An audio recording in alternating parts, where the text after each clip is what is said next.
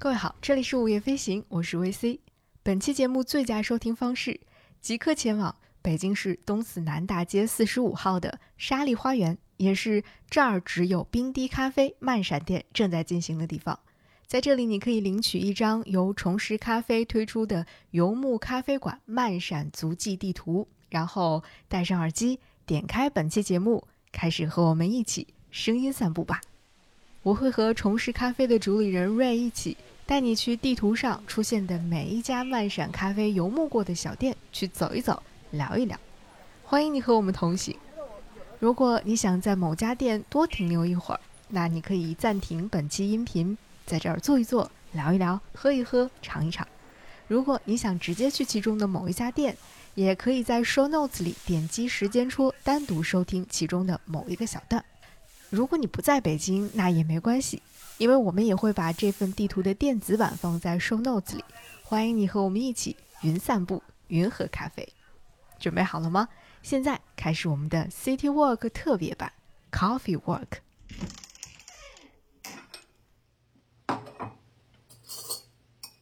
首先，我们要前往的地方就是东四南大街四十五号的沙利花园。这是一家正在进行时的慢闪店，所以在这里你是可以第一时间喝到种类繁多、瓶子也非常非常漂亮的冰滴咖啡的。不过要记得，这儿只有冰滴咖啡哦。我特别喜欢他们这一次为冰滴咖啡设计的小罐子。瑞把它们形象地称为酒标，它就是很像那些酒瓶的瓶身上贴着的酒标一样。就算是冲着这些漂亮的酒标，我也很想把每一种冰滴咖啡都喝上一遍，然后把这个漂亮的小罐子带回家去收藏。其实呢，这家店的本店沙利花园，从名字也能听得出来，这是一个和花草植物有一点关系的地方。那这又是一次很与众不同的小跨界了。当咖啡遇到鲜花，会有什么样的故事呢？很幸运，我们和瑞来到这家店的时候，正好遇到了这家店的主理人秋秋。这种合作是呃，你们是怎么认识的？就怎么找到彼此的？朋友介绍吧。对，然后哎，就过来一会儿就聊了一下，其实挺简单的。然后就是大家都是。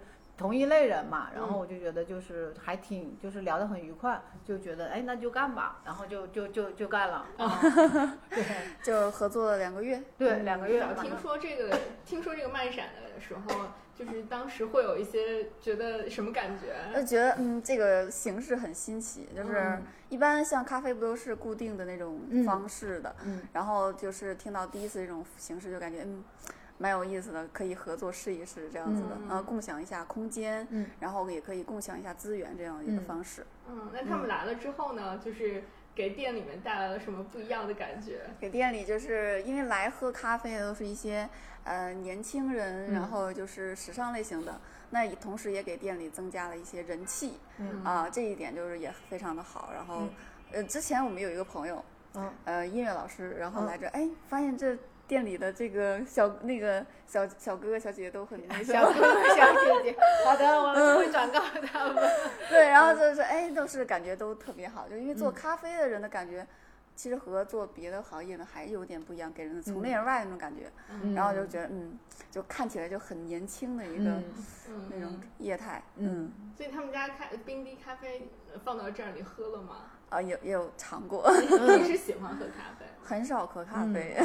对，是的，对，但是就是也尝了他们特调的那种，嗯嗯，它就会区别于那种传统的一些咖啡，然后就是有特殊的那种果味的呀，这种类型的，就尝起来也很好喝，有点像，就是有点像调酒。对，嗯，哎，其实其实特调是从调酒发展而来的。嗯，是的。那这次的特调和你们之前做的那个只有特调，嗯，不一，就是都不一样，换了那个，就是换了新的菜单，因为我们每一期的菜单都不一样啊。但是其实特调的类型它都是一类，就是以咖啡为基底，然后加一些其他的，比如水果类的，或者是酒类的，然后或者是香料类的等等吧，这样这样加进去的。平时这家店是做什么呢？嗯，平时我们家店是做花艺和烘焙相结合的一个店铺，做主要是以 DIY 的形式、手工类的这种方式去呈现给大家。然后一楼的时候会呃，摆一些绿植啊、鲜花啊这样子去售卖。二楼呢是主要是做烘焙类型的，呃，蛋糕啊。呃，饼干啊这种类型，像现在中秋节是以做月饼为主，嗯，就每一期主题也是不一样的，嗯，也会自己出一些甜品啊这种，按季节去出。感觉这个这个还跟咖啡还挺搭的。啊，对，然后我们也会有花艺培训，嗯嗯，所以这个店里面的这些花也都是卖的，是吗？是的，都是卖的，嗯。那到时候都买了好多盆儿，我每 我每一次都要抬好几盆儿过去。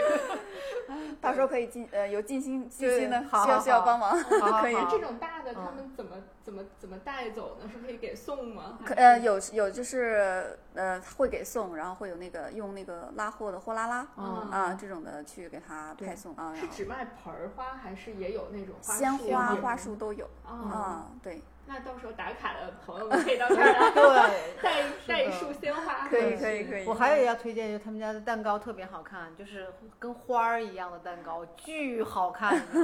是自己做吗？要？可以，也可以自己做，也可以也可以卖啊，就是像网在网上去团购，然后到这边来自己进行 DIY 的一个制作。嗯，所以可以看他那个大众点评上面照片，而且人家常年四点八、四点九，就是特别高的分儿，然后特别好。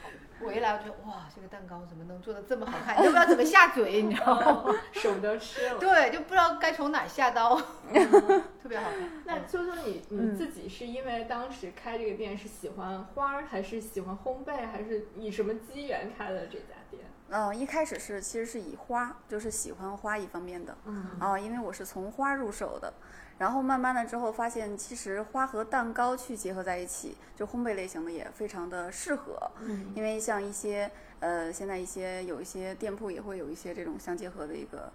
这种的，所以我们会以这种花和蛋糕。但是呢，如果是只卖蛋糕和只卖花，又觉得很单调，所以呢，我们就会把把那个培训类型的，就是加入加入到进去。你像咱们那边可以去做花艺培训，去来自己来插一盆花带走。那蛋糕呢，可以自己去 DIY 去做一个，比如说呃，像送朋友啊，或者是自己过生日去做一个，都是很好的一个纪念。所以我们就是开了一下这样的一个店。嗯，那这个店开了多久了？我们这个店在这个地址的话，大呃现在是有一年的时间了。我们之前是做四合院的，在四合院里去做的这种，是自己去我们去装饰成一个花园，然后在花园内去制作。嗯嗯，那为什么从四合院搬出来了？因为那个就是藏的比较深，呃，有有很多人都是找不到，特别不好找，所以我们就搬到街面上了，就面对了更多的客户。嗯，之前也是在这附近的胡同是吗？对，之前在东四二条。哦，那就是 对，就我们刚刚过来，对对对。所以本身也是很喜欢胡同这个氛围，所以才在这儿开。是的，我就很喜欢那种嗯老北京的这种感觉，嗯，然后所以就在这种地方去开一个这种店铺也很有，呃，嗯，就是。小时候那种情节吧，小时候是很喜欢啊，对，小时候就是在那个平房里长大的，然后就很喜欢这种氛围的，就很有回到哎小时候的那种感觉，童年的感觉。嗯，有没有被秋秋以及这家店散发出来的这种美好的生活气息感染到呢？不如在这儿带一束鲜花回家吧，或者干脆在这儿体验一次手工课，怎么样？那如果时间不够，或者恰好这个时候没有特别合适的手工体验课程也没关系，那就下次再来吧。在这儿还是可以先喝上一杯冰滴咖啡，或者干脆外带一杯冰滴咖啡，我们一起边喝边散步吧。临走前别忘了在这里领一张慢闪店的游牧地图，然后在这里盖章打卡哦。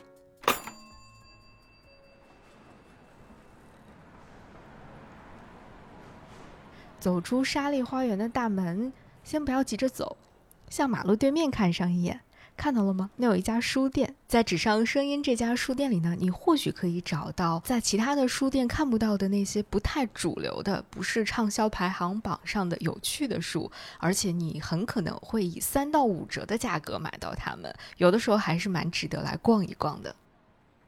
那接下来我们就沿着东四南大街向北走。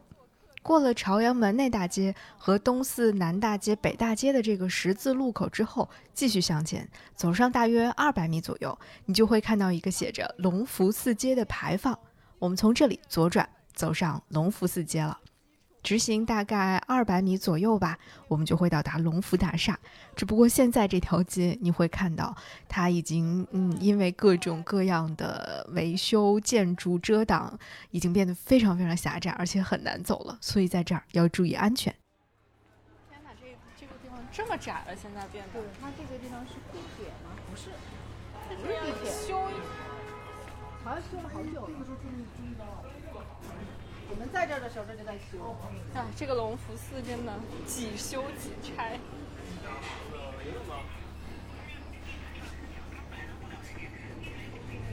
三三，嗯，我也来过这家，这家还还很有那种设计感。对他们家环境很好，对，嗯，那个大玻璃，经典打卡位。对。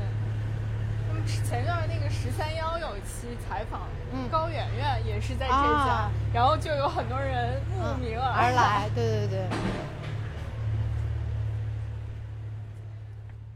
走到龙福大厦之后，我们在这里右转，我们就会来到第二家慢闪店打卡的地方，Mona Bar and Grocer。我来了。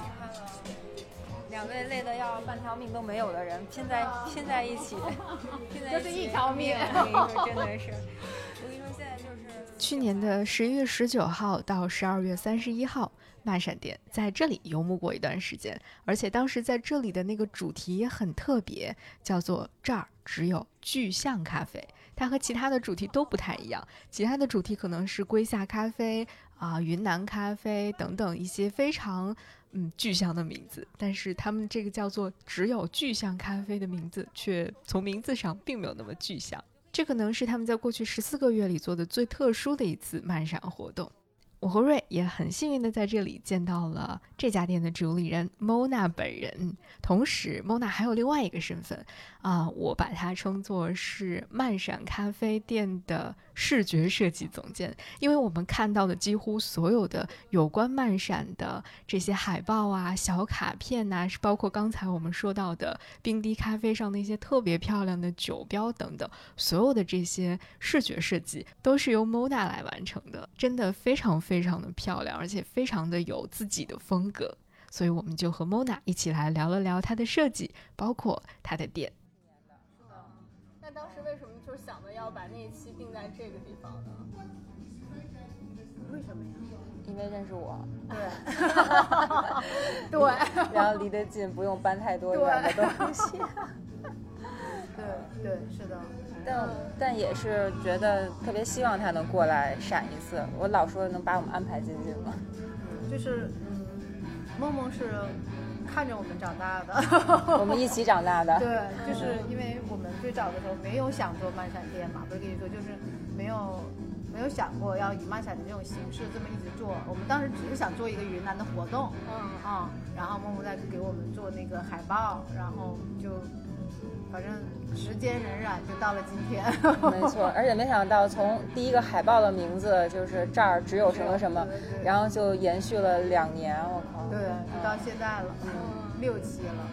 我记得在这儿的那个那期漫闪电的主题跟别的特别不一样，对，就是它要具象，是是一个，因为别的都是什么什么特别特别具象的咖啡，然后这个名字叫具象，但特别不具象。这这一期的名字也是我们给客人解释最多的，嗯，就是就是高辨识度的咖啡，我们会在这一期上所有的咖啡都是高辨识度的，嗯，所谓的高辨识是指什么？就是比如说，因为有很多人说啊，我喝不到这个咖啡，你说有花儿，我没有啊。我就喝到了酸和苦啊！你说有橘子没有啊？我们没有喝到啊。但是那一期所有的豆子，比如说我跟你说，可能有草莓，然后你就一下就能辨识出来。我记得有个西瓜，巨西瓜，就特别西瓜，喝起来特别就对对，一闻到喝就是哎，真的是西瓜，对，就是比较高，就是就是你一喝就能喝出来，所以我把它叫高辨识度的啊，对。你当时我记得上次我们聊天，你说在这个地方还搞搞过一个小的展，摄影展嘛，算是呃之类的。对，是个什么展？在最后收官的时候，我们当时做了三期，嗯，然后我们把就是就是我们的粉丝在大众点评上会发很多照片什么的，我们就选了一些，征集了一些，然后因为也要获得他的同意嘛，然后征集了一些照片，然后没想到好多人愿意参加，就发给我们了语言图，然后我们就把它打印出来，然后底下会有大众点评的那个 ID，就是他们个人的 ID 啊，然后就放在这个灯带里边展了一圈儿，就像时光的隧道，对，就很很很适合，嗯，对。当时做就是收官的时候做的这么一个展，嗯，哎，我记得你说刚布置完的时候都要哭了，已经哭了，对对对，就看着这个，没想到对一部，然后当时还是糖糖的歌单是那个飘雪，哇塞，给我感动的，就那个歌曲就很温柔。那我知道，就是就是这个慢闪电，好像每所有的视觉设计都是你来设计的啊，就是我们御用设计，御用御用。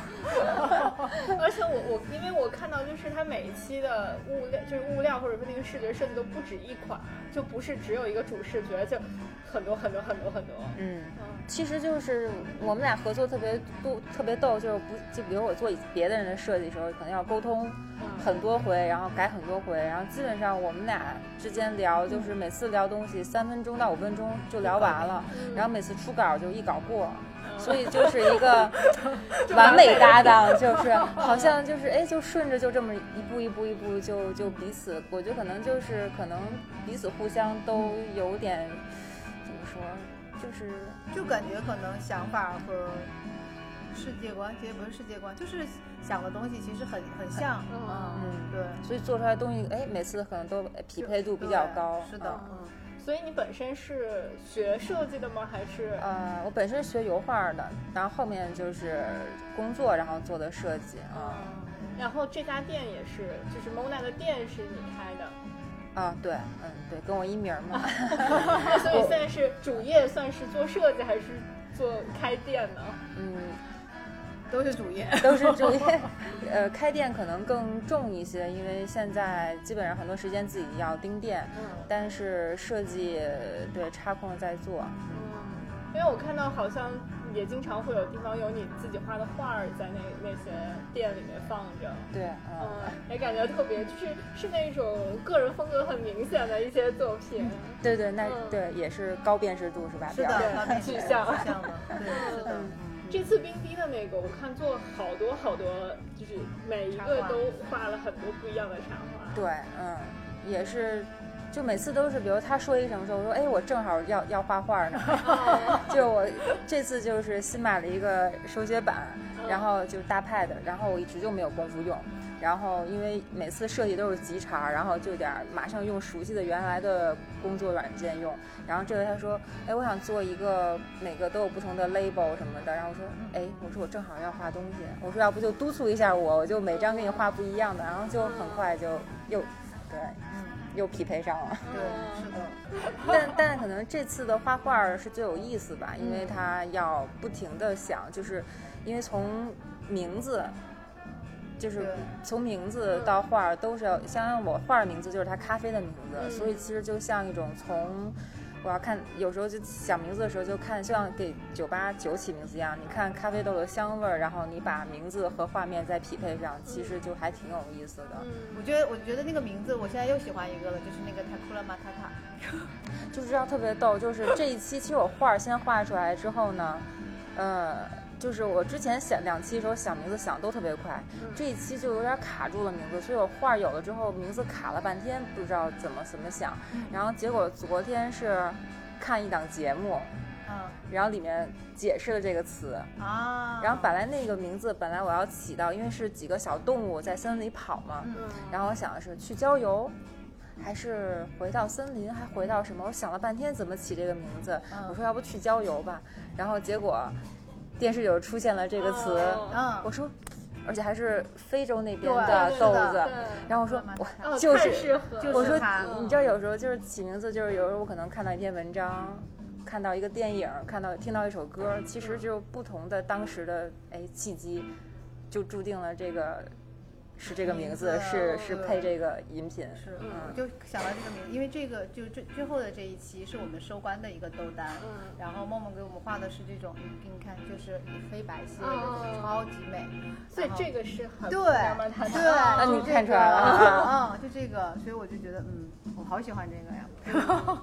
所以我真的非常建议你可以把这个出一个什么周边，让我买一下收藏我们出个周边吧。好呀，就把出一个什么小，哎，可以出一个回顾的什么呃年历，我不知道，就是或者年底的时候可以做一个什么。可以可以，我还号召周围的人都来买。然后我们就看到这个蘑菇，然后这那个那天吴晨说就匹配云南的，对。那你是先看一下大概有几款豆子，然后来设计？我其实先先画，嗯，然后呢再看豆子，然后互相匹，就是对相互冲击的感觉。对对，然后再想名字，然后从从它那个豆子的味道互相想再起名字，嗯，但基本上都能够对上。每次，嗯这个感觉就特别，就特别，我我就觉得跟梦梦合作就是属于那种，你说是缘分吗？我不知道，反正就是就特别的合拍，嗯，就是整个节奏都特别的对。如果到时候大家来这儿打卡，你会推荐有什么给大家可以坐下来吃一吃、喝一喝的？嗯，这边酒的话，我最喜欢一杯叫去到山顶。我也喜欢的是那个，然后因为它那个杯子是那样的，然后那个上面装饰是那样那样的，对，好的，就请大家来看一眼是哪样的，是吧？然后对，因为里面有一个马黛茶，然后它那个味道会比很很温柔，但是却不一样，所以我还挺喜欢那杯酒的。然后就去到山顶，就希望。觉得哎，大家来到这儿喝那酒的时候，觉得啊，我好像站到了山顶，啊，看着远方，然后长舒一口气，嗯，就所有的疲惫都忘掉了。对，然后然后这边还有薄饼披萨，我知道你爱吃红薯条，但是就是这边有薄饼披萨，嗯，也很好吃，因为这家店可以做吃的，嗯，希望大家来试一试。好的，到时候打卡的时候，大家可以在这儿吃一吃，喝一喝。好。这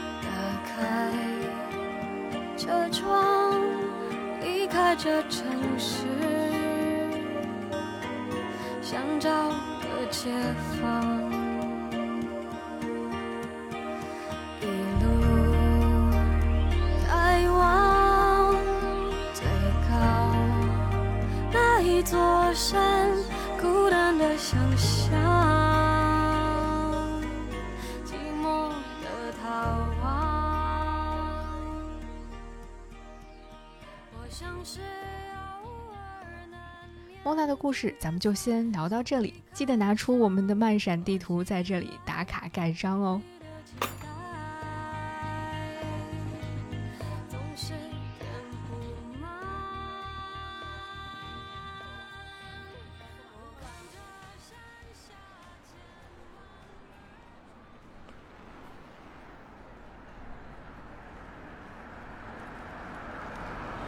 还是走来的时候的那条路，沿着隆福寺街走出去，重新走上东四北大街。那在这段时间当中，我想跟你讲一讲关于隆福寺街和隆福寺的故事。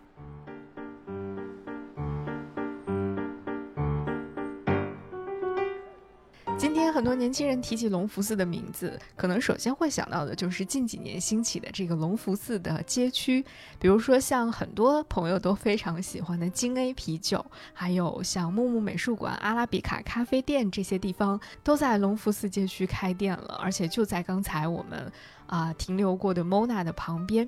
但是在我遥远的记忆当中呢，我记得我刚到北京来的时候，隆福寺在我眼里完全不是现在这个样子，它是一个。聚集了很多北京小吃，同时还有一家上世纪风格的剧院，啊，可以看戏的地方。那在这之后的很多年当中，隆福寺这个地方真的是几经拆改，它好像永远都在盖些什么，永远都在拆些什么，总是这种暴土扬长，有一点脏乱的感觉，但是在这个中间呢，又同时会不断的生发出新的商业形态，或者说提供给年轻人的一些新的活动的场所。嗯，所以这个地方真的是太复杂了，太有趣了。同时，在隆福寺附近呢，也经常流传着一些神秘的传说，所以这个地方能讲的故事真的是太多了。那我们今天因为时间有限，就先跟大家分享一点点关于它的历史故事和一些小小的传说吧。这个地方在明代的时候呢，其实是属于仁寿坊的。那个时候，这里就已经有一座非常有名的寺庙——隆福寺了。那隆福寺街也就因为这座寺庙而诞生了这样的一个名字。一直到文化大革命时期，这里曾经一度改了一个名字，叫人民市场街。那后来呢，就又改了回来。文革结束之后，又改回叫隆福寺街了。但是人民市场这个名字呢，还是在这儿留下了一点点的印记。那就是在隆福寺街的旁边，真的有一条胡同，现在还叫人民市场西巷。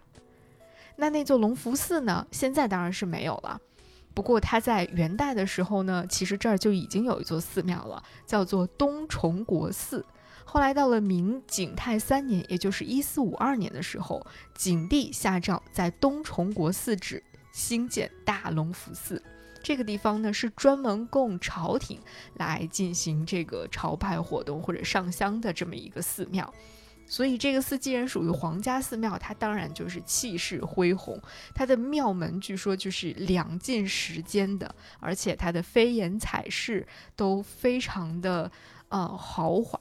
可以说尽显皇家气派了，而且它的规模应该也很大，不仅有这个三世佛殿，还有藏经殿、转轮殿啊、毗卢殿、大法堂、僧堂等等。据说在当时被称为是京师名刹，你可以看到它的地位应该是很高的。后来到了清代雍正九年的时候，这个地方进行了重修，重修之后就更加的雄浑庄严了。雍正、乾隆。这两朝皇帝都为这座寺庙写过碑文和匾额，而且据说当时隆福寺的庙会也非常的有名，它和护国寺的庙会并称为是北京城里的东西两大庙会。但是这个景象到了光绪二十七年，也就是一九零一年的时候，因为一场大火彻底发生了改变。那场大火烧毁了隆福寺的一层建筑，然后。庙会虽然没有中断，但是这个寺院的香火从此就断绝了。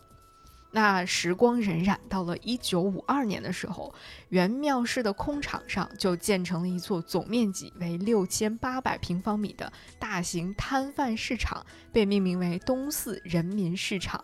后来又过了三十多年，一九八八年的时候，东寺人民市场上又发生了改变。时代在进步嘛，到了一九八八年，这个地方就建成了当时北京最大的百货商场。据说那个时候一共有十个营业大厅，总的营业面积达到了一点六万多平方米，有三点五万多种商品。它的名字就叫龙福大厦。那再后来呢，这里就开始改了又改，建了又建，同时还遭遇了几场大火。好像这个地方总是跟大火有着说不清道不明的关系，而且就像当年一场大火改变了隆福寺的香火，后来发生的一场大火也彻底改变了这片商业区的命运。从那场大火之后，好像这里的生意就一直变得有一点点难做了。不过呢，最近这几年，就像我们刚刚说到的，隆福寺街区因为一些青年文化的聚集、新的消费品牌的入驻等等各个方面的原因吧，它又开始呈现出了一种全新的面貌，应该说是一个非常友好的老街区了。所以我们也很希望这里可以长长久久的成为年轻人们的快乐老家。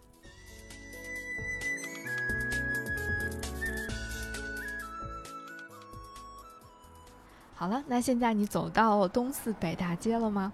走上东四北大街之后，我们就在这儿过马路，然后向北再走大概二百米左右吧，你会看到一家名叫东城区口腔医院的店面。从这儿拐到胡同里，东四二条就到了。又回来了，回来了，感觉走来走去就在这个小圈里边，就有一种那个熟悉感，就像在自己家住的这附近的胡同随便走走。对。我就我就在想，下一期我会不会还在这个地图里边儿？我觉得有可能，冥冥之中，对，没准儿哈，多一个点儿。对。我们要先去一下这条胡同里的二十号 Mona Bar。没错，它和我们刚才去的那个 Mona Bar and Grocer 呢是同一家主理人，只不过这两家店的风格会有一点点不一样。今年夏天这儿只有特调咖啡这个主题漫闪店，最早就是在这里跟大家见面的。那我们第一次和瑞在《午夜飞行》这个节目当中聊天，也是在这一期漫闪的时候发生的。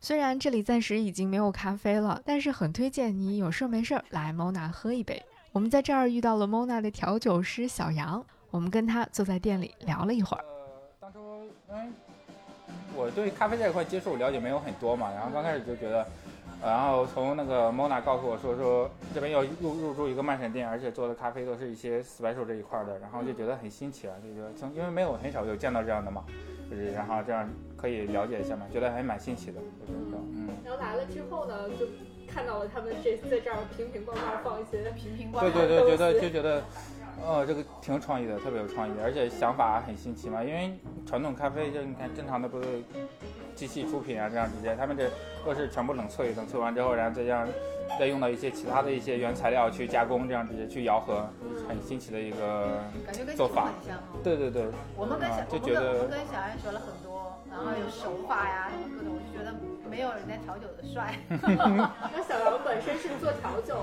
是调酒师是吗？对对对，是的啊。但是我觉得两个两个不同的那个工，对对对，但是这所以说也完全不必要说非得追求我们这种，就是这个因为咖啡的，当初觉得就是说这个从冷萃出来的咖啡到一直用到的原材料啊，其他的原材料这种，然后一起去调和出来的口感，嗯，跟我们这种就其实有有点异曲同工的意思。您做调酒师多久了？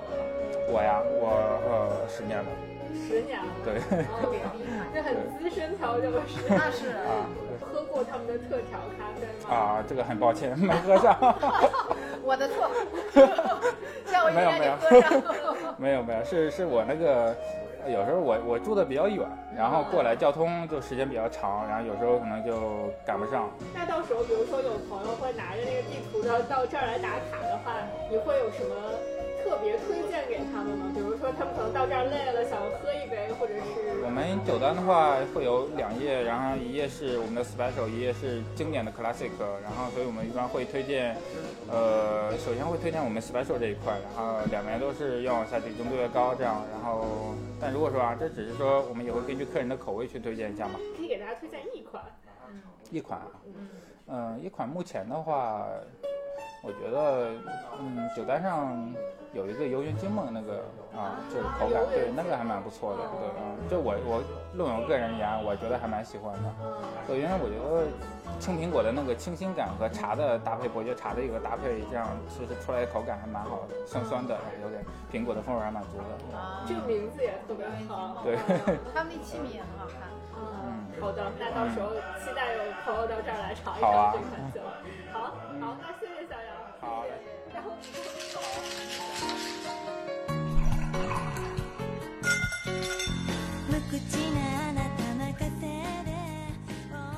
怎么样？要不要来一杯游园惊梦尝一尝？当然了，这次因为我跟瑞还要继续去打卡下一家店，所以时间有点来不及。不过，如果你品尝了这杯游园惊梦的话，欢迎你在评论区告诉我它好不好喝，它是什么样子的。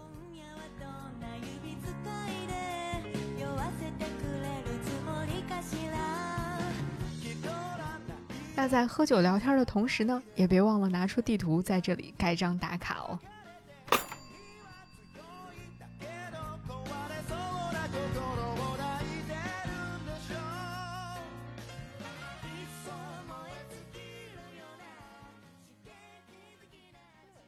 我以为这个是一个。下面我们要去的这家漫闪店是 Mona 在二条的邻居，它的名字叫做有肉有饭寿喜烧。Hello，这可能是这六家漫闪店里最特别的一家了。首先，这家店呢没有招牌，但是你却很难忽视这家店，因为你一走一过的时候会发现这家店的窗户前面为什么有一个台阶，以及这到底是窗户还是门呢？还有，在这个门或这个窗户里面的墙上写着一个巨大的“牛出没”的字样，所以这里面到底是干什么的呢？我过去在东四二条进进出出的每一次经过这里，我都很好奇，但我当时因为各种各样的原因都没有走进去一探究竟。这次我在瑞的带领下，终于进到了这家店里。因为我们来的比较早，很幸运这家店的主理人优娜还没有特别忙，所以我们拉住她聊了一会儿。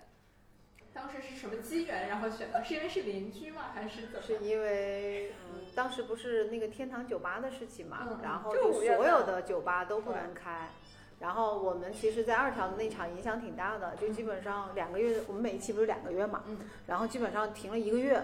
然后我说，但是我得收官呀，我就没办法，我说我得找找地儿，我也得收官，我说门口支个摊儿也得收官 啊。然后就正好那个梦梦就介绍了优娜给我认识，优娜特别好，然后就收留了我们，然后离得还近，然后他们最后三天嘛，嗯，对，正好就差那三天。然后其实没事儿，但是主要是这边人家就比较介意，说酒吧就不要开。嗯然后他又说是我是咖啡啊，对但是你 Mona 毕竟是个酒吧，他就怕你白天开的他也是酒吧，所以就干脆就不要开。对，然后他也就剩三天了，我说那就别跟城管这些跟人家对吧？嗯不要这个因为政策上的事儿，人就差三天就在这儿凑合一下。是是的，真的是凑合了三天。也没有，其实我觉得这边特别好，因为这边还有一个露台啊这个是对，然后还可以撸猫对，然后就是我们客人特别喜欢这 儿，我看真的好像还有人说你们这家店是七星友好店。对对对对对嗯对，之前参加那个小红书的那个七星友好，啊，那七星友好店的概念是什么？就是呃，因为除了共享单车可以自己锁以外，现在大部分那个车它没有锁，嗯，哦或者它自己不带锁，嗯就是那种呃，就是人家要超轻超快的速度感，嗯所以它不带锁。所以他们要找这种骑行友好店的话，就是一它能停车，不光是能停车的地方，就是它起码是一个安全的地方，不会被偷。嗯哦，它是这个骑行友好的概念。然后比方说小布这种，它可以提提进来。嗯，然后再有轻的一点，它其实完全我就是我窗户下问题不大，但是就就放在外面对，就放在外嗯面就可以。但是有的人还会担心一下的话，它可以就是搬进来。啊，对，哦我我有一天周六就是布满了自行车，都搬进来，全搬进来。就是之前就是他们好像就是概念，就是之前要放外面都看着放在外面，都都放在外面，而有一个人搬了进来就全搬进来。就说好的，就是那天就是这边全是车，全是自行车。那不会影响到大家还好吃饭吗？还好，因为你这样的话，就是因为我座位也少嘛，你这样一弄啊，都是骑自行车的人啊来，大家还有他共就不介意对，然后不介意啊，对而且觉得还挺亲切的，对，好好多就开始互加加群，哦就开始互相加了起来。有意思。是，就骑那自行车还挺。那最后那三天在这边就是也是放在了哪个什么地方来卖？就是在这，就是我们就用这个大厅作为客客座区嘛，嗯，然后我他，然后优娜这边有厨房的对，我们就可以它在这边直里面我有一个小凉菜间给他们用了，对我这就是对他来说稍微不太方便，就是我没有吧台，嗯，他前面他操作比较难一点，就必它须。是在里面做好，然后对对，是的的，是的嗯，对，嗯，那后来那三天的人来的多吗？挺多的，挺因为我们多的收官嘛真，的是。因为我们收官呀，就是基本上还挺多的，对，那三天人真挺多的。而且那三天是上了一个新品，嗯对，我以为就是也在疫情期间就不会有那么多人。没有，其实我们就是不让，就是不让堂食的时候，然后人也挺多的，然后还得往外轰，然后邻居还投诉，对，因为这边毕竟居民区，你只要人聚一点，大爷大妈心里会诉，对，嗯，心里会比较介意。那优娜，你们店里是第一次有这种跟对，别人合作的？啊，我们是第一次什么我想想，咖啡的合作，哦，啊，是是第一次，嗯对，荣幸呀不一样 的不一样的感觉。就还挺有意思的，嗯，就是，呃，我还挺喜欢喝他们家，因为他来做那三天收官，他们正好是做特调，嗯，然后因为我是不能喝酒的人，我酒精过敏，嗯。然后但是他做的那个特调的那一点点小酒精我是能喝的，嗯 所以就是我我基本上他们在 Mona 的时候，我就每天都会，我来上班之前我都会去去喝一杯。对我都会去喝一杯，所以最后他们在这儿，我说 OK 更更好，那你平时也喝咖啡吗？就对我平常对对对，我平常喝咖啡。嗯，对。那这个就正好，而且我刚才就觉得是不是喝一个特调，然后可以。和你们的这个饭更对，其实我还极力邀请他，我说你们特调别，就是因为他们 他们老漫闪，因为他一次漫闪一个主题嘛。嗯。那其实就是你之前那大家觉得喝的好喝的话，你喝不到，其实还挺可惜的。对呀，所以就是我都极推荐，我说你这个不要。被埋没，可以放在这里。我说正好，因为我没有精力去做酒，因为我店里的酒全是成品酒，嗯，就是瓶装倒倒出来的成品酒。然后我就说还急，我就说哎，正好特调酒，我说可以，我说卖贵点也可以，没关系。当时还也有就是喝咖啡，然后在这边吃饭的。有有有有有，后来还有吃饭的客人说哎，有咖啡了是吗？然后。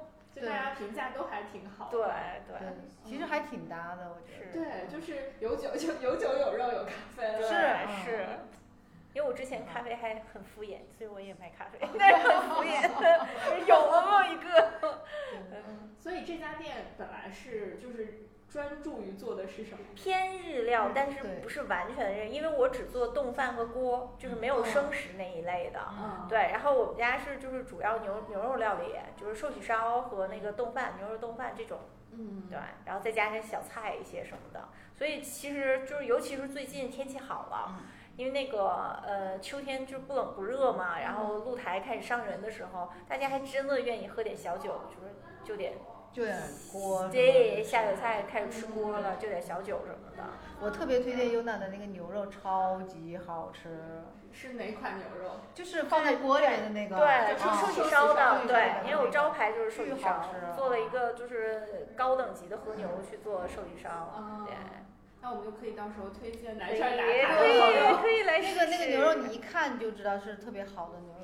我都说他，我都说他特别下在下血本儿，就就这个下血，下血本儿，就那牛肉很好吃。嗯，那这家店开了多久了？唉，你要这么算呢，其实也蛮久的，一九年开的。嗯，但是就是那对，但是中间开了半年就疫情，然后疫情这个时间呢，你就很就觉得好像。过了三年，但是好像又过了一年一样，就是时间感对时间感非常混乱。然后你那天一算，说哦，我也是三年老店了，没有感觉，这好像还是一个新店。想问问这个店名是为什么叫这个？有肉有饭嘛，就是一开始先定下来，就是因为因为我。早期就是做这个店之前，我一直做牛肉进出口的，然后就是所以才定下来想做一个牛肉类的料理，然后就先定了有有肉，然后我又是一个无米饭不欢的人，碳水，对，就一定要吃碳水，就是就对我来说肉就是要配饭的，就是。什么平面乱七八糟，就是就就配饭，所以我要有肉有饭，但是有你就是得有喝酒啊，但是我又酒精过敏啊，所以我就把三点水去掉了，就直接有肉有饭。是那个酒，对对是的，那个有，对，直接就有肉有饭了，对，有意思。啊！哎呀，我也刚知道，我之前都不知道，就是就起的时候也很崩溃，好到底洗什么？然后就弄，然后他说，哎，弄个谐音梗也挺有意思。这家店真的太有趣了。有肉有饭有猫咪还有咖啡，那可太舒服了吧！快拿出地图来，在这儿盖章打卡吧。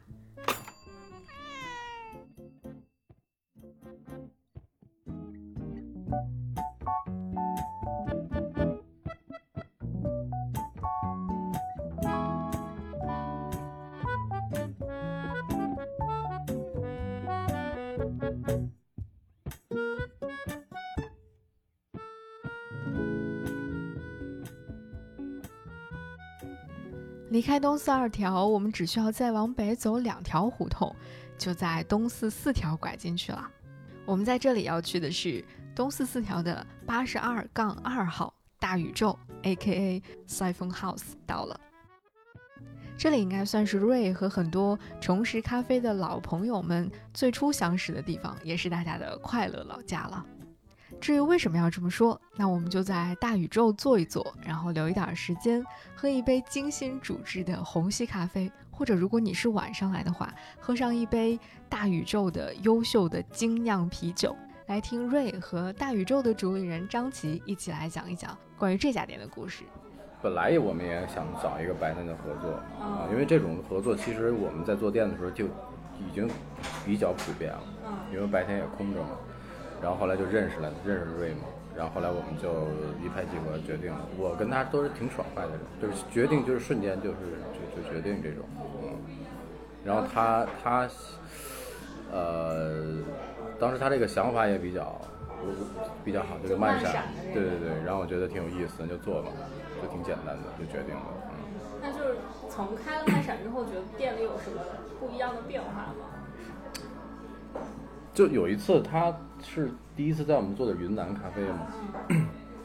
呃，第一天做的下午的时候吧，我记得周六什么，然后我们一般来的时候五点开门嘛，一般都是还没有人那时候，因为大家来喝酒的来的比较晚。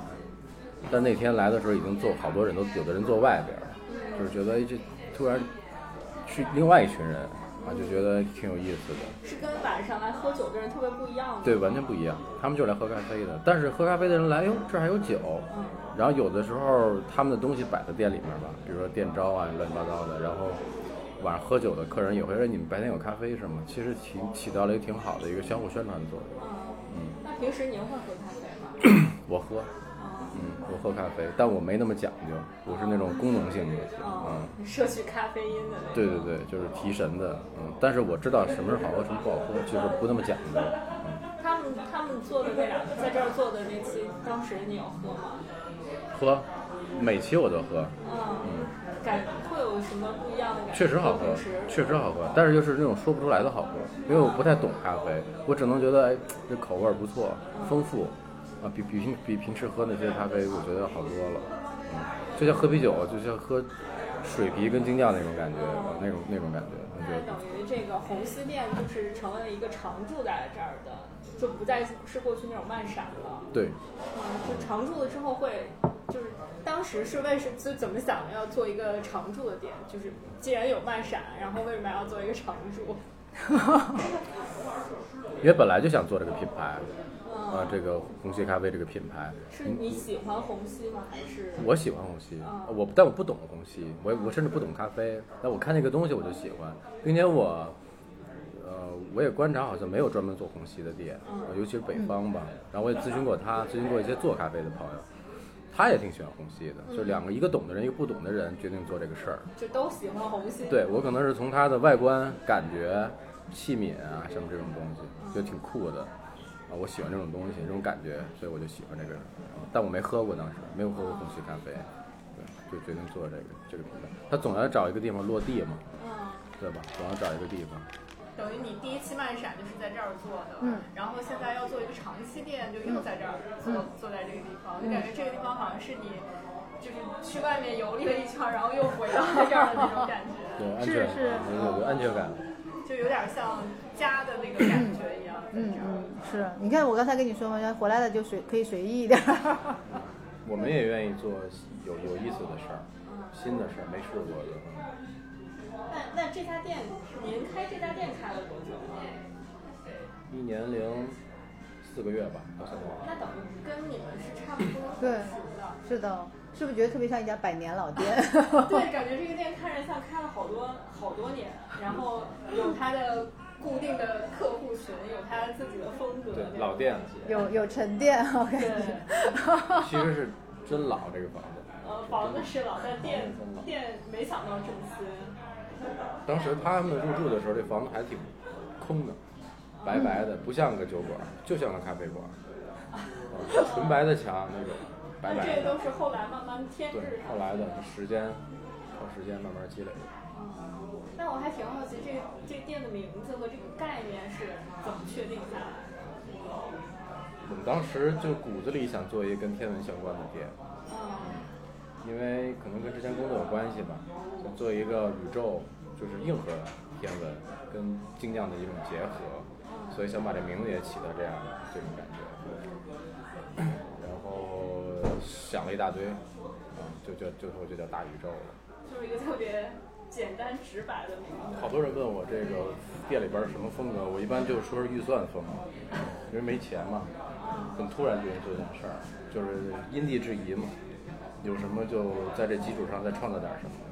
很多的软装都是一些便宜货，照片啊、布布艺啊、那种画儿啊挂这些东西。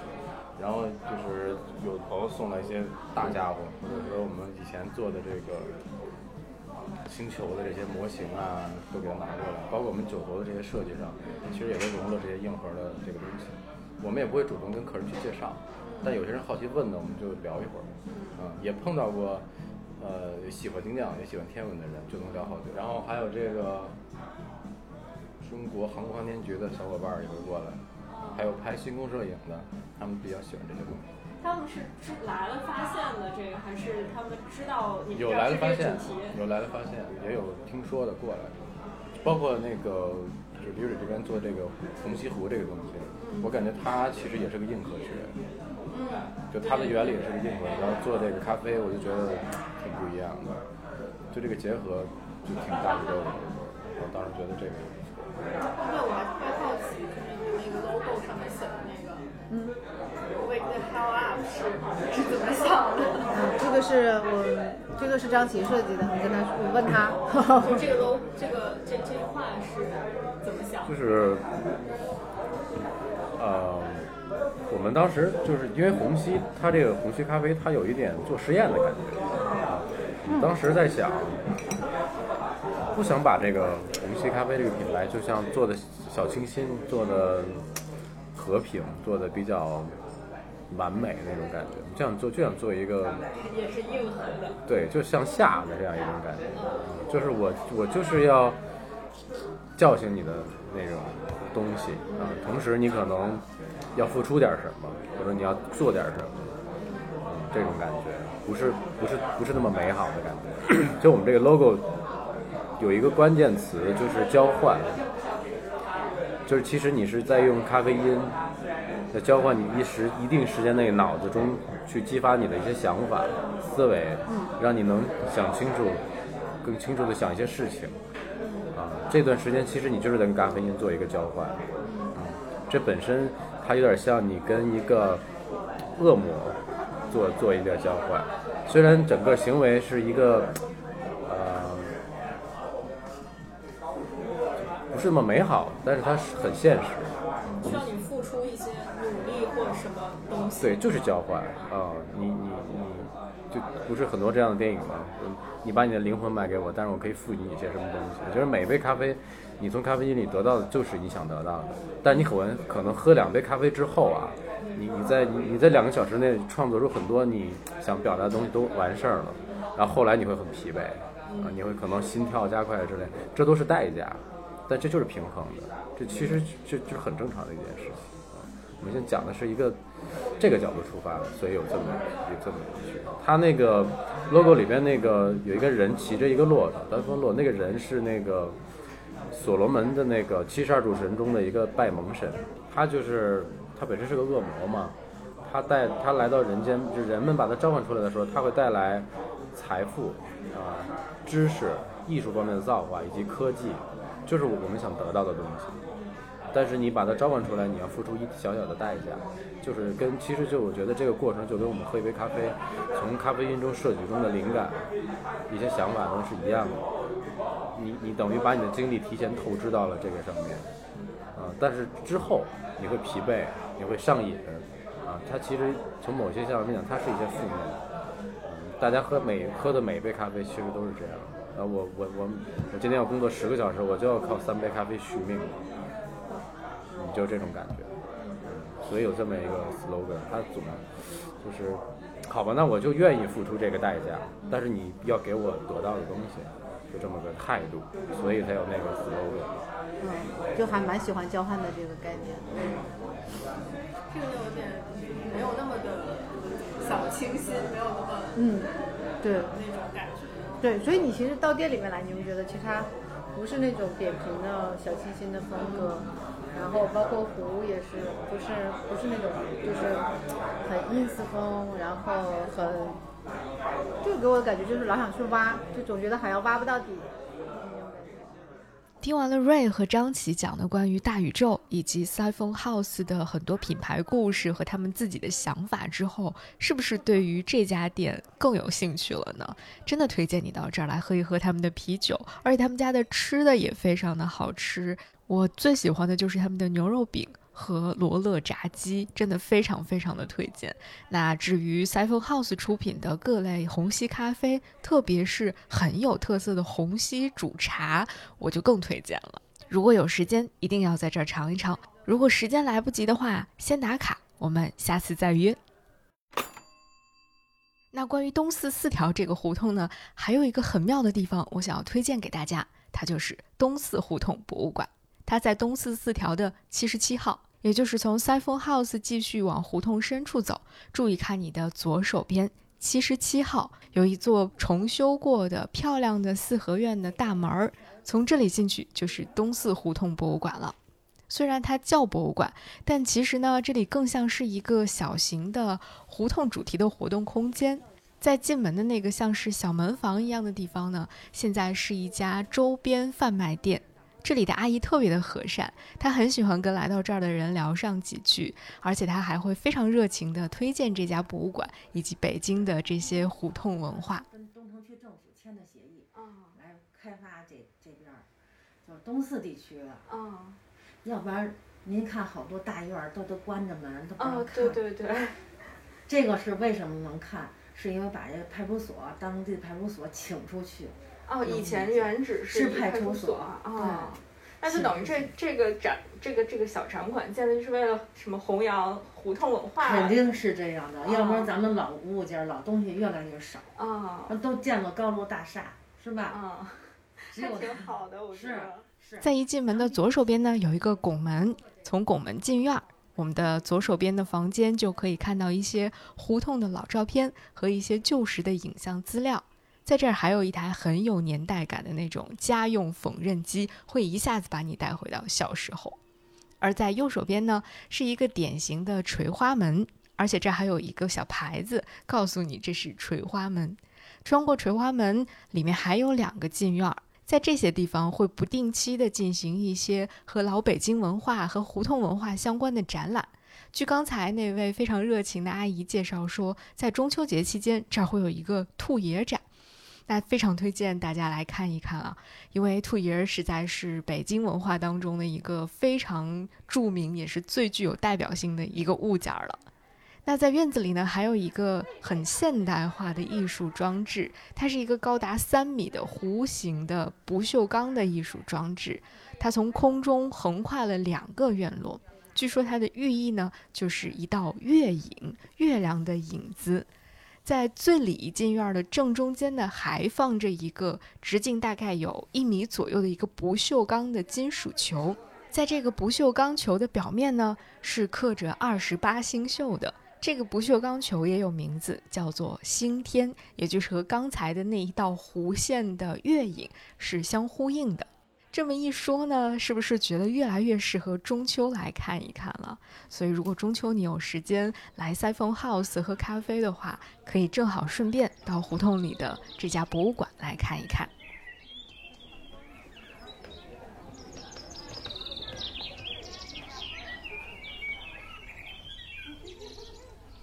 接下来我们要去最后一家店看一看了。只不过最后一家店呢，稍稍有一点远，走路呢可能会时间有一点久，所以不妨我们就在这儿扫上一辆共享单车吧，我们一起骑行一段。我们的目的地是大兴胡同六十九号，快在你的地图上输入一下这个地址，然后我们扫一辆共享单车，一起骑行一会儿吧。大兴胡同六十九号的迷雾是我们打卡的最后一站。而这最后一个地方是我个人非常非常喜欢的一个胡同里的小院儿。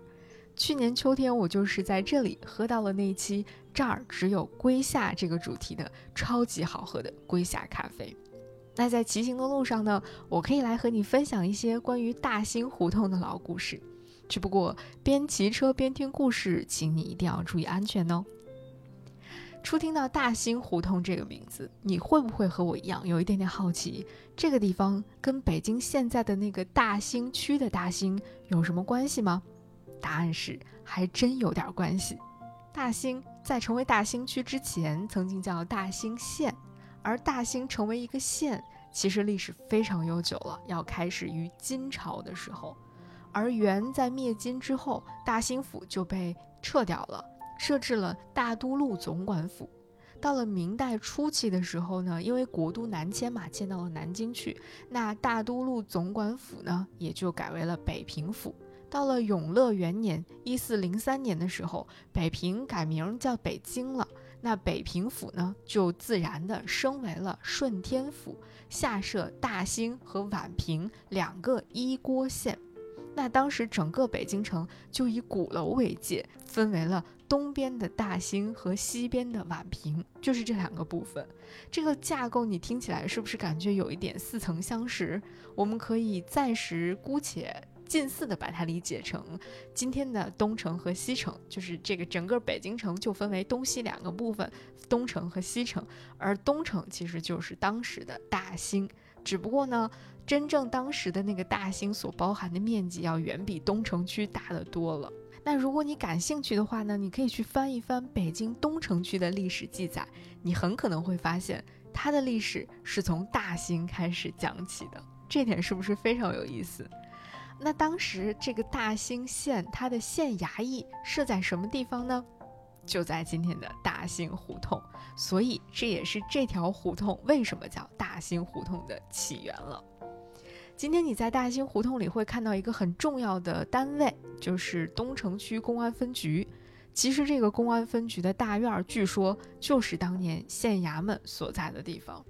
而公安局的对面，当年其实是一座城隍庙，不过今天呢，它已经被改成民居了，就嗯，大爷大妈们住在这儿的地方了。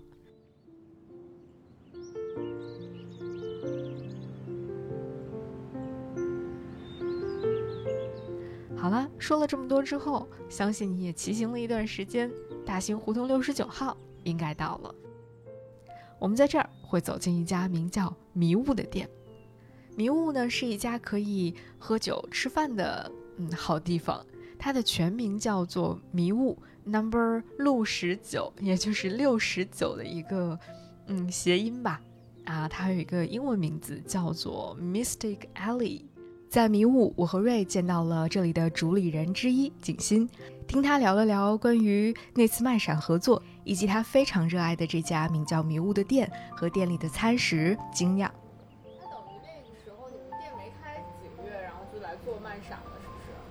年，一年是他们一周年，一周年的时候，十月对不对？十九月十号，呃，九月十号，对。他们记得来的时候是个秋天，对对。周年的时候还抽的是漫闪的券嘛？对对对对对对对对对对对对对对对。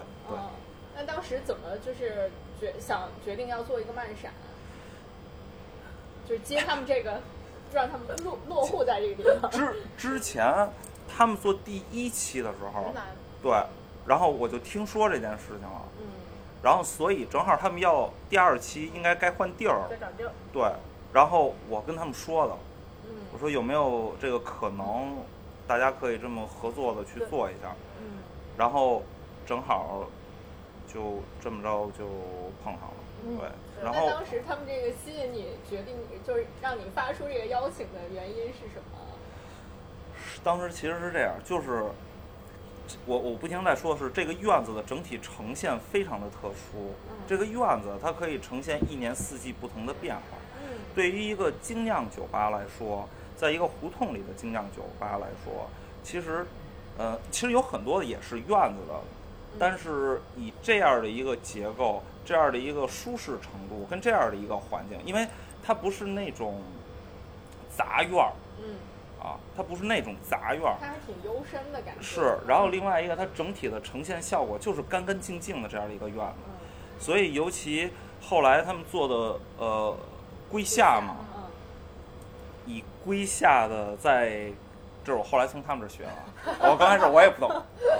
以归夏的这个地位来说，我觉得整体的呈现效果是比较合适的，对，所以我当时对吧？当时会会会是觉得这是一个特别好的一个方式，因为其实我们希望，嗯，可以有很多的这种合作，完了可以让大家去能看到这个院子，完也可以就是双方的相互的嘛，嗯，对，我们当时做龟夏，也是在想什么样的环境能够适合龟夏，因为龟夏的话相对来说它比较难找，而且我们去年做的这一期龟夏是绕着赤道和龟夏，嗯，对，我们是一共上了三十七个三十七支归夏啊，一共是十七个国家，就是这种就是这两个月的活动，就这归下的这个专场，我们是不可能再做了。就这辈子都没这个机会了，就仅此一次。嗯，对，因为有好多国家已经不种归下了，哦，就是很难得，所以有很多客人就是跟着我们一起，就沿着那个地图去喝嘛。嗯，然后就真的全部打满了，就全部打满了。然后因为我们当时是，呃，喝一杯，然后会给你几颗豆，有一个小瓶，你攒。然后他最后来的，就是最后一天我们收官的时候，他带着那个小瓶过来，说这有十七个国家的归夏，我说把它喝了吧，一杯里有全世界。他舍不得喝，你知道吗？就是肯定舍不得喝啊！说不不行，我要留着，就是嗯。然后后面真的是不太可能再做了。你看，像马拉维，然后像泰国，就不种归夏了，已经没有了。嗯，对，就绝版了。所以我就对这一期的，就是特别有感触。嗯，对。然后，而且他们那个呈现方式是特别的好，他们是以那个盖碗盖碗的那个茶完之后出的，然后所以它。完全可以符合整体的这块的环境，对，它是一体的。就是，其实我我们迷雾对于我们自己个人来说，在每一次找合作的时候，最后的整体的产品呈现跟整体的理念的时候，它需要的是一体化。嗯，对，这也就是我们不停的希望的这样的一个合作模式。所以产品如果是拖的，它可能呈它不是说不好，但是它可能呈呈现效果没有那么的好。嗯。对，所以从整体这块儿，呃，对于比如说在我们合作的时候，虽说我不太懂咖啡这块儿，但是我能尽量的去给客人去介绍介绍，因为他们就也是在一直这么做的，不管是宋佳也好，不管李蕊也好，他们每一个人在这块儿的，在给客人再去介绍的时候，都是以这种方式，然后再去给客人去介绍。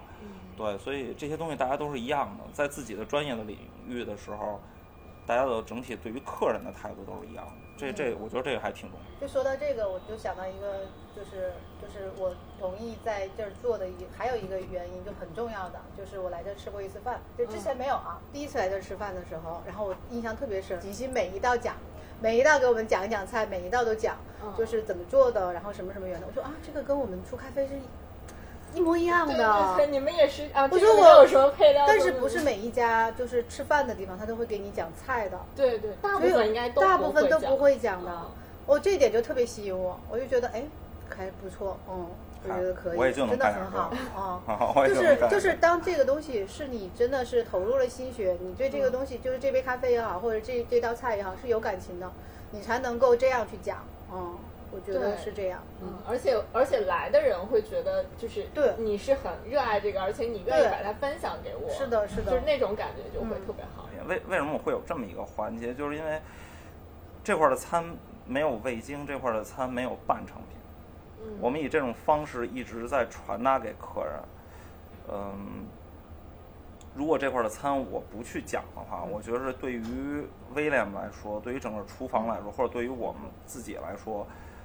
呃，就稍微有点不公平的感觉。对我需要让大家去知道每一道菜品，我们都花了多少的心思在里面。我觉得最少对于认真做事情、认真做餐饮、对自己的产品是有一定的理念跟一个追求的一个人来说，我觉得这也是对于我们自己的一个尊重。嗯，那您这家店就是这个名字是为什么叫这个迷雾？然后后面有一个 number 六十九。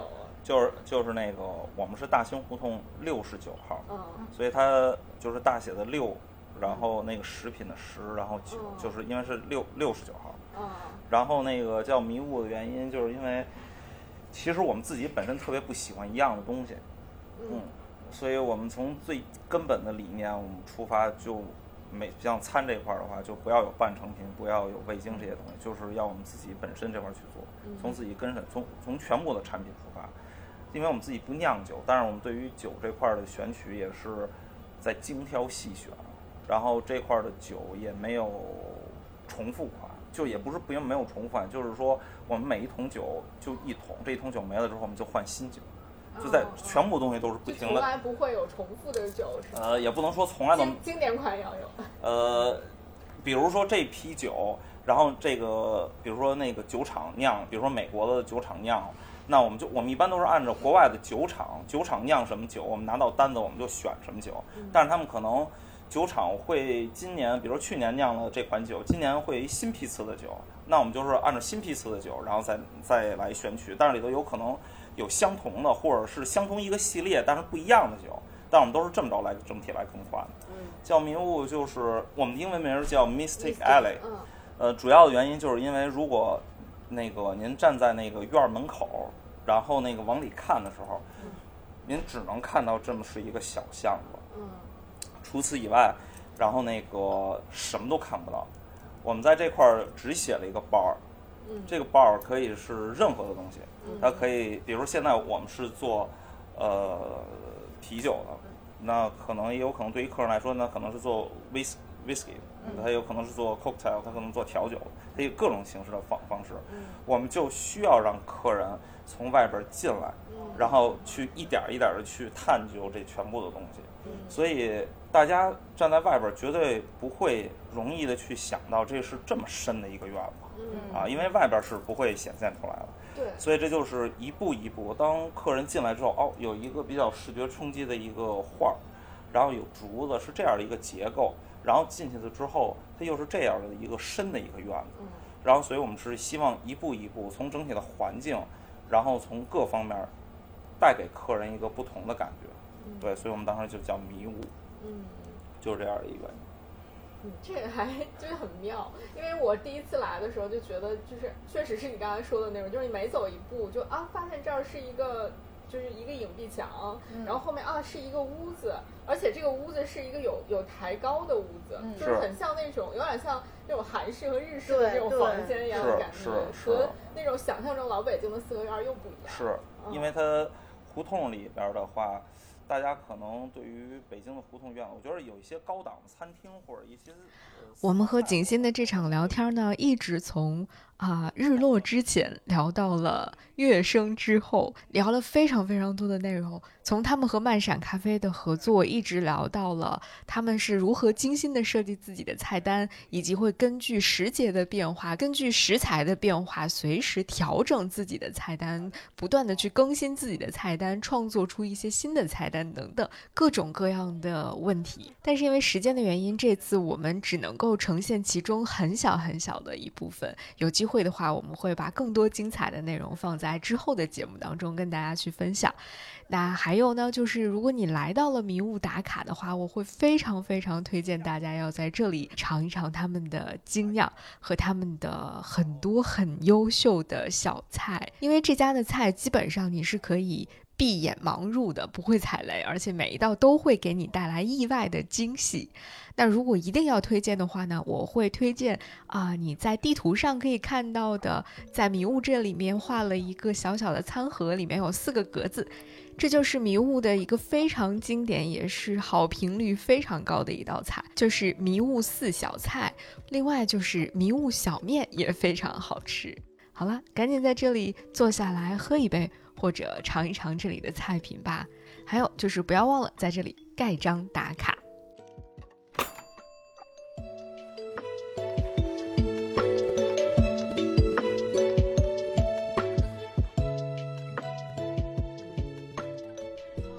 自己感觉我好像走一遍也挺有感触的。对，肯定会，就是有一种重走当年足迹的感觉啊！真的就是刚才。突然从那出来，然后往这里面走的时候，就想到我们那时候就是收官的那几天，然后就是来回来去的搬东西啊。幸好离得近，对就是这一条胡同，哇塞，就特别有感。那哎，最后当时是不是还拍了一个什么周年的视频？我们我们是每一期漫展结束的那天，就是收官的最后一天，我们都会拍视频。嗯嗯，然后就会就是呃会。我们自己会有一个简短的采访，然后也会采访一些客人，嗯，然后还会采访我们的员工，就是对这一期的漫散，你有什么想说的？就是很 open 的。发在了什么平台？我现在什么都没有发，我现在六期了，然后这期还没有采，我一共有五期，我都有视频，但是我当时只是觉得我需要留一个东西，但是我我当时都没有想好能把它干什么。但是我觉得我需要留啊，我没有发在任何的地方，现在都是留在我电脑里边。那你是不是可以借这个机会把它发出来？嗯，哎，其实可以，是视频。然后我每我我我之前都不太敢看，然后因为每看一次就会掉眼泪，你知道吗？因为能感受到。因为尤其是一些客人跟我们说的，我就觉得特别感谢，就是很多老客人每一期都跟我们走，基本上三天两头的就过来，我们去哪儿他就跟我们去哪儿，就这样的。然后也有一些员工说我特别严厉 什么什么的，然后我们遇到什么什么事儿，就是你回想起来真的就是挺感动的，都不太敢就是老看那个视频。我觉得可以，这个。好啦，如果你和我们一起走到了这里的话，那恭喜你已经成功解锁了我们所有的打卡地点。现在你就可以拿着这张啊印着满满纪念徽章的地图，回到我们出发的地点沙利花园了。你会在那儿领取到一份精致又特别的纪念品。而且这份小礼物真的太好看，太值得拥有了。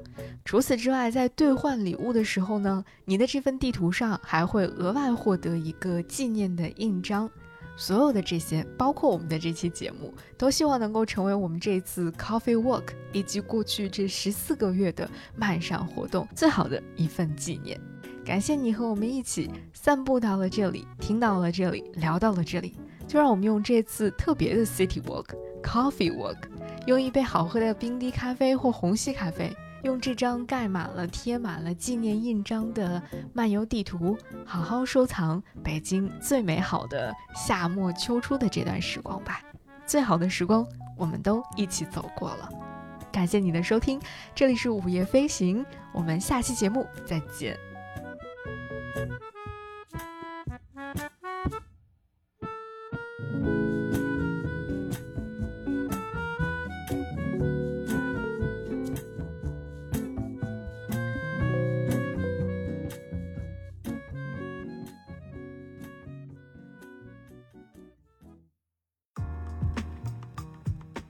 午夜飞行由 Marcus Media 制作出品，我们推荐您在苹果 Podcast 订阅收听。如果喜欢这档播客，你可以给出五星好评，也可以留言评论。同时，我们的节目也会同步更新在 Spotify、小宇宙、喜马拉雅、网易云音乐、QQ 音乐、荔枝 FM、蜻蜓 FM 等平台。另外，你也可以搜索“午夜飞行”的微博和微信公众号，期待你的关注和反馈。我们也欢迎有意向的品牌来赞助支持这档播客节目合作联系可发送邮件至 hello at marcusmedia dot com